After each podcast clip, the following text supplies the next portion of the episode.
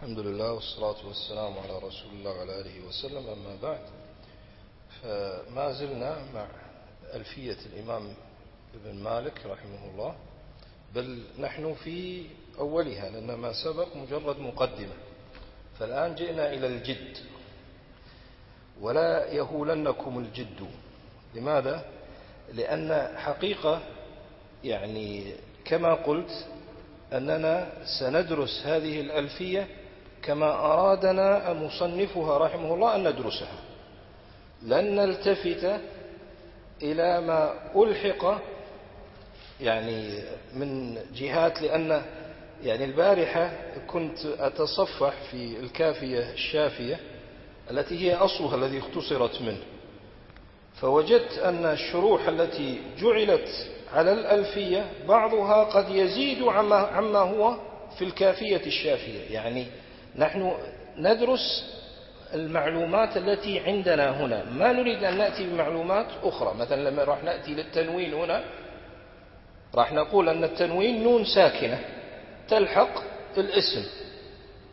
لفظا ولا تكتب خطا. اللي هي معروفة عندنا ضمتين فتحتين كسرتين. طيب راح نقولها هكذا. ما راح نتعرض نقول والتنوين منه تنوين تمكين ومنه تنوين تنكير ومنه تنوين غالي ومنه لماذا؟ ليس هذا مقامه الآن لأن هذا هو الذي يعني سيجعل الأمر يتعسر. طيب ما في بأس أقرأ الأبيات المرادة اليوم. كلامنا لفظ مفيد كاستقم واسم وفعل ثم حرف الكلم واحدة كلمة والقول عم وكلمة بها كلام قد يؤم. بالجر والتنوين والندى وأل ومسند للاسم تمييز حصل بتا فعلت وأتت ويفعلي ونون أقبلن فعل ينجلي سواهما الحرف كهل وفي ولم فعل مضارع يلي لم كيشم. وماضي الأفعال بالتاء مز وسم بالنون فعل الأمر إن أمر فهم. والأمر إن لم يكن النون محل فيه هو اسم نحو صح وحيهل. طيب. إذا ما هو المراد؟ يعني أنت الآن معاكم الألفية. هذا العنوان الأول. عندك العنوان الكلام وما يتألف منه. بعدين يأتيك العنوان الثاني المعرب والمبني. يأتيك العنوان الثالث النكرة والمعرفة. يأتيك العنوان الذي بعده العلم. يأتيك العنوان الذي بعده اسم الإشارة. يأتيك العنوان الذي بعده الموصول. يأتيك العنوان الذي بعده المعرف. بأداة التعريف. هذه كلها ماذا؟ يراد هنا هذا المراد يعني دائما الشيء الذي يعني إذا درسه الإنسان ولا يرى أنه ارتباط مباشر بما يريد يظن أنه غير مفيد. يعني هكذا لكن في الحقيقة أن المراد بهذه العناوين كلها ماذا؟ أن المراد تعريفك بهذا. أسرة العربية الكريمة. إذا كان إنسان مثلا طيب يأتي إلى قوم إما يعمل عندهم كثير من المستخدمين أو مثلا يناسبهم فهو يحتاج أن يعرف عناصر هذه الأسرة. أنتم تعرفون أن عندنا هنا يعني مثلا في مثل هذا البلد يأتي أناس يتركون بلادينهم وقد يوجد فيهم نساء وقد يوجد نساء يعني حقيقة يعني في سن صغيرة يضطر يعني يضطرهن العوز والحاجة أن يتركن بيوتهن من أجل العمل. فتأتي إحداهن إلى أسرة لا تعلم عنها شيئا إلا مقادير الله عز وجل. فتجدها أول ما تأتي كيف تكون حالها وكيف يكون نفسيتها تريد أن تتعرف على هذه الأسرة. تريد أن تتعرف على ماذا؟ تتعرف من الأم ومن الأب ومن الأبناء. الأم الأب الأم الأب الأبناء. طيب. فهي أول شيء تريد أن تعرف عناصر المكونة لهذه الأسرة. والنبي صلى الله عليه وسلم يقول انظروا إلى من هو أسفل منكم فهو أجدر. ألا تزدروا نعمة الله عليكم. أو ما يعجبكم هذا المثال نغيره ما في بس نقول مثلا أنت تريد أن تطبخ طبخة نترك الأسرة يعني مثلا تريد أنك تطبخ طبخة أول شيء ماذا تصنع؟ تحضر عناصرها الأساسية. اللحم الكذا الرز. حتى تقوم بهذا المزج فالعربية أنت كل هذه الأبواب الآن تريد أن تعرف الاسم والفعل والحرف. هذه هي العناصر التي سيتكون من مجموعها الجمل التي ستتعلق بها أحكام العربية. لأن العربية ما هي؟ العربية هي أحكام الكلام ومعانيها في حال الاجتماع والافتراق. هذه خلاصة العربية ولذلك يعني من العلماء يعني يعجبني مثلا صاحب يعني صبح الأعشى القلقشندي مثلا لما عرف النحو أدخل في تعريفه الصرف لأن الفصل بين أجزاء العربية يعسرها لكن الجمع بينها ييسرها. فأنت دائما تعامل مع العربية كمجموع حتى تجعل نفسك فيه. فأقول الآن المراد أن نتعرف عليه الاسم والفعل والحرف. وما الذي يحصل من اجتماع هذه الثلاث على وجه يكون معنا الجملة؟ الجملة هي التي ينبني عليها أحكام يعني النحو. طيب. طبعا لما نقول الاسم سيدخل معه أنواع. يدخل معه مثلا الأسماء الخمسة يدخل معه جمع المذكر السالم يدخل معك جمع المؤنث السالم يدخل معك الضمائر تدخل معك أسماء الإشارة هذه كلها أسماء.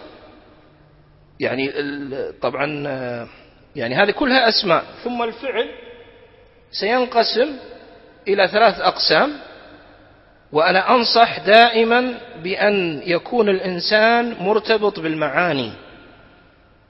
يعني أنت تحتاج إلى ثلاثة أشياء. بما أننا في الابتداء يعني نصبر قليلا فأقول أنت تحتاج إلى ثلاثة أشياء انتبه إليها. تحتاج إلى أمر أن تكون فيه بغبغاء مع الاحترامات.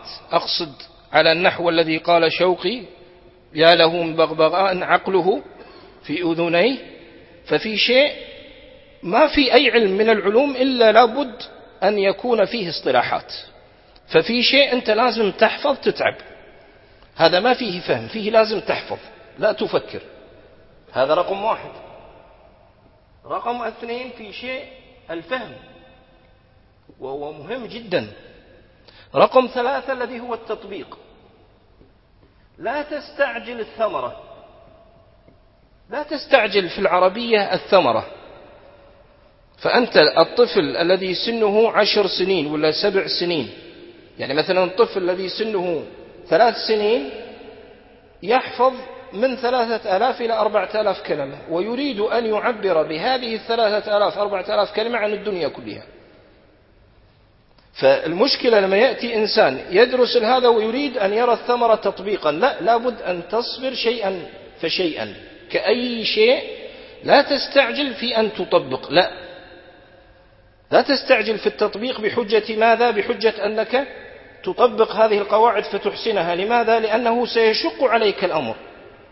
وأنا سأعطيك خطة في التطبيق تعينك على حسنه وهو رقم ثلاثة هنا في التطبيق وهو أنك تسمع كلاما يحبه قلبك.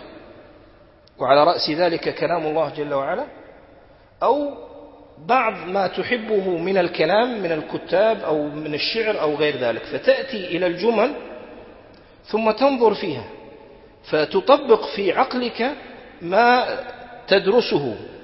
يعني مثلا تأخذ الجملة أيا ما كانت يعني مثلا آه، جاءنا شيخ كريم من مصر مثلا.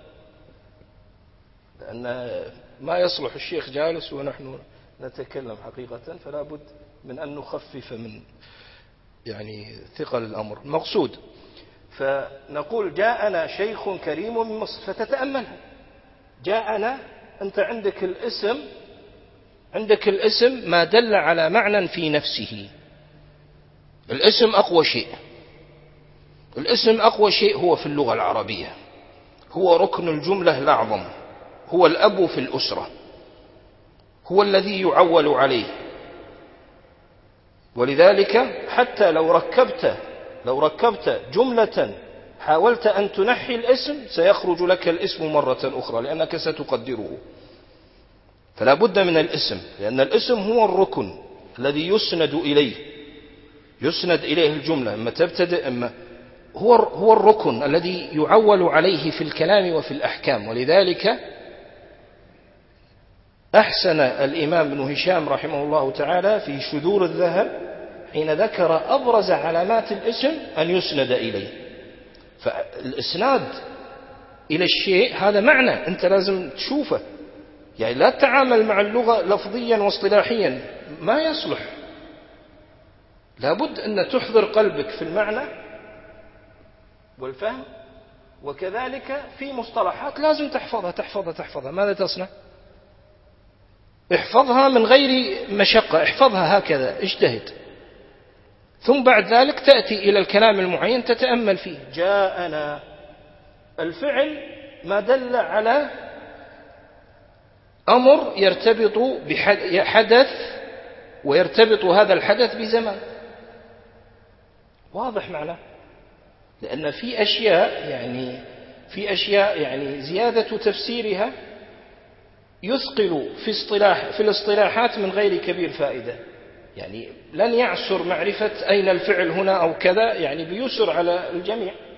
جاءنا جاء فعل ماضي نا مفعول به هذا ضمير الجمع.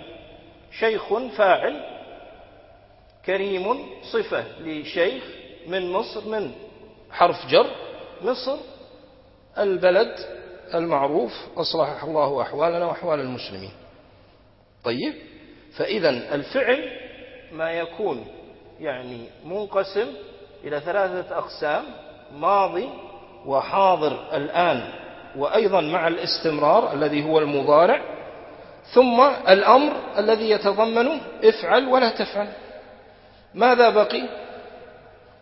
بقي الحشو الذي يأتي بين هذا وهذا حتى تتشكل به الجملة. مثل من هنا؟ فهذا حرف إذا فكلامنا كلامنا يقول رحمه الله تعالى النون هنا نون الجمع ليست يعني للفخر وليست إنما يقصد قومه أي النحويون. كلامنا نحن النحويين. ما هو كلامنا؟ لفظ مفيد. كلامنا لفظ مفيد. لفظ أخرج ما ليس بلفظ. لفظ أخرج ما ليس بلفظ مثل الإشارة. الإشارة تفهم معنى أو لا تفهم؟ تفهم معنى. الإشارة في اللغة كلام ولا مو كلام؟ كلام. الخط كلام ولا مو كلام؟ فقولنا يعني قال قوله رحمه الله تعالى كلامنا لفظ أخرج كل الأشياء الأخرى التي يصح لغة أن تكون كلاما ولا يصح اصطلاحا في النحو أن تكون كلام. طيب لفظ مفيد. مفيد يعني بمعنى أن الذهن والعقل لا ينتظر شيئا يعني من أجل أن يفهم. فالكلام يكون تاما مفيدا.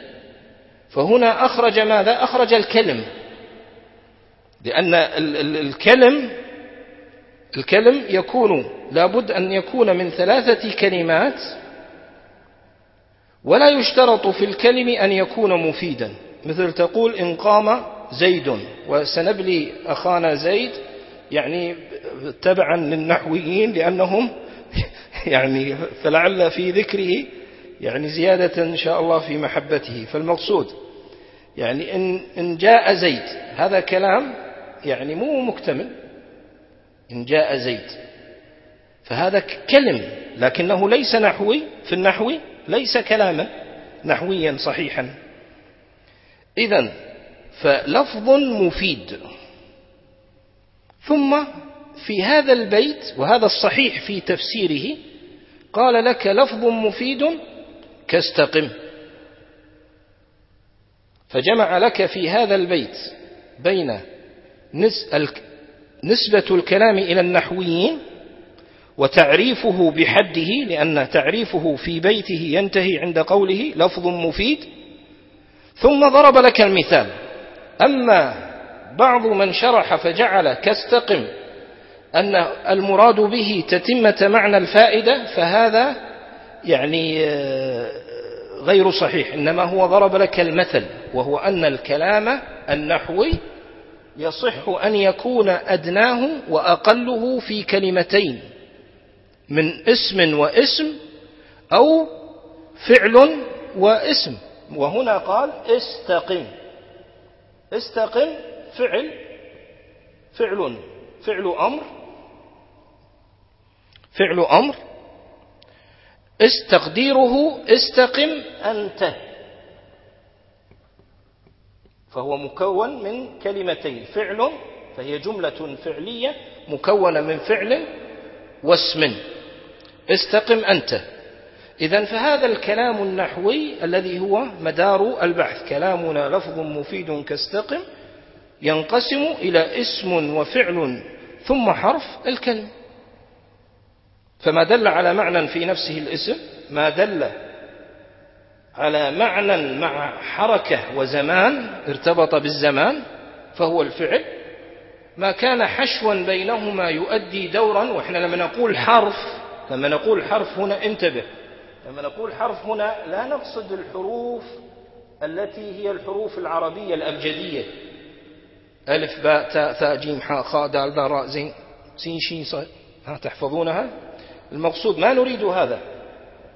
لا نريد حروف المعاني. المراد هنا حروف المعاني. ولعل في هذا القدر كفاية. وأسأل الله تبارك وتعالى أن ييسر لنا ولكم أسباب الخير.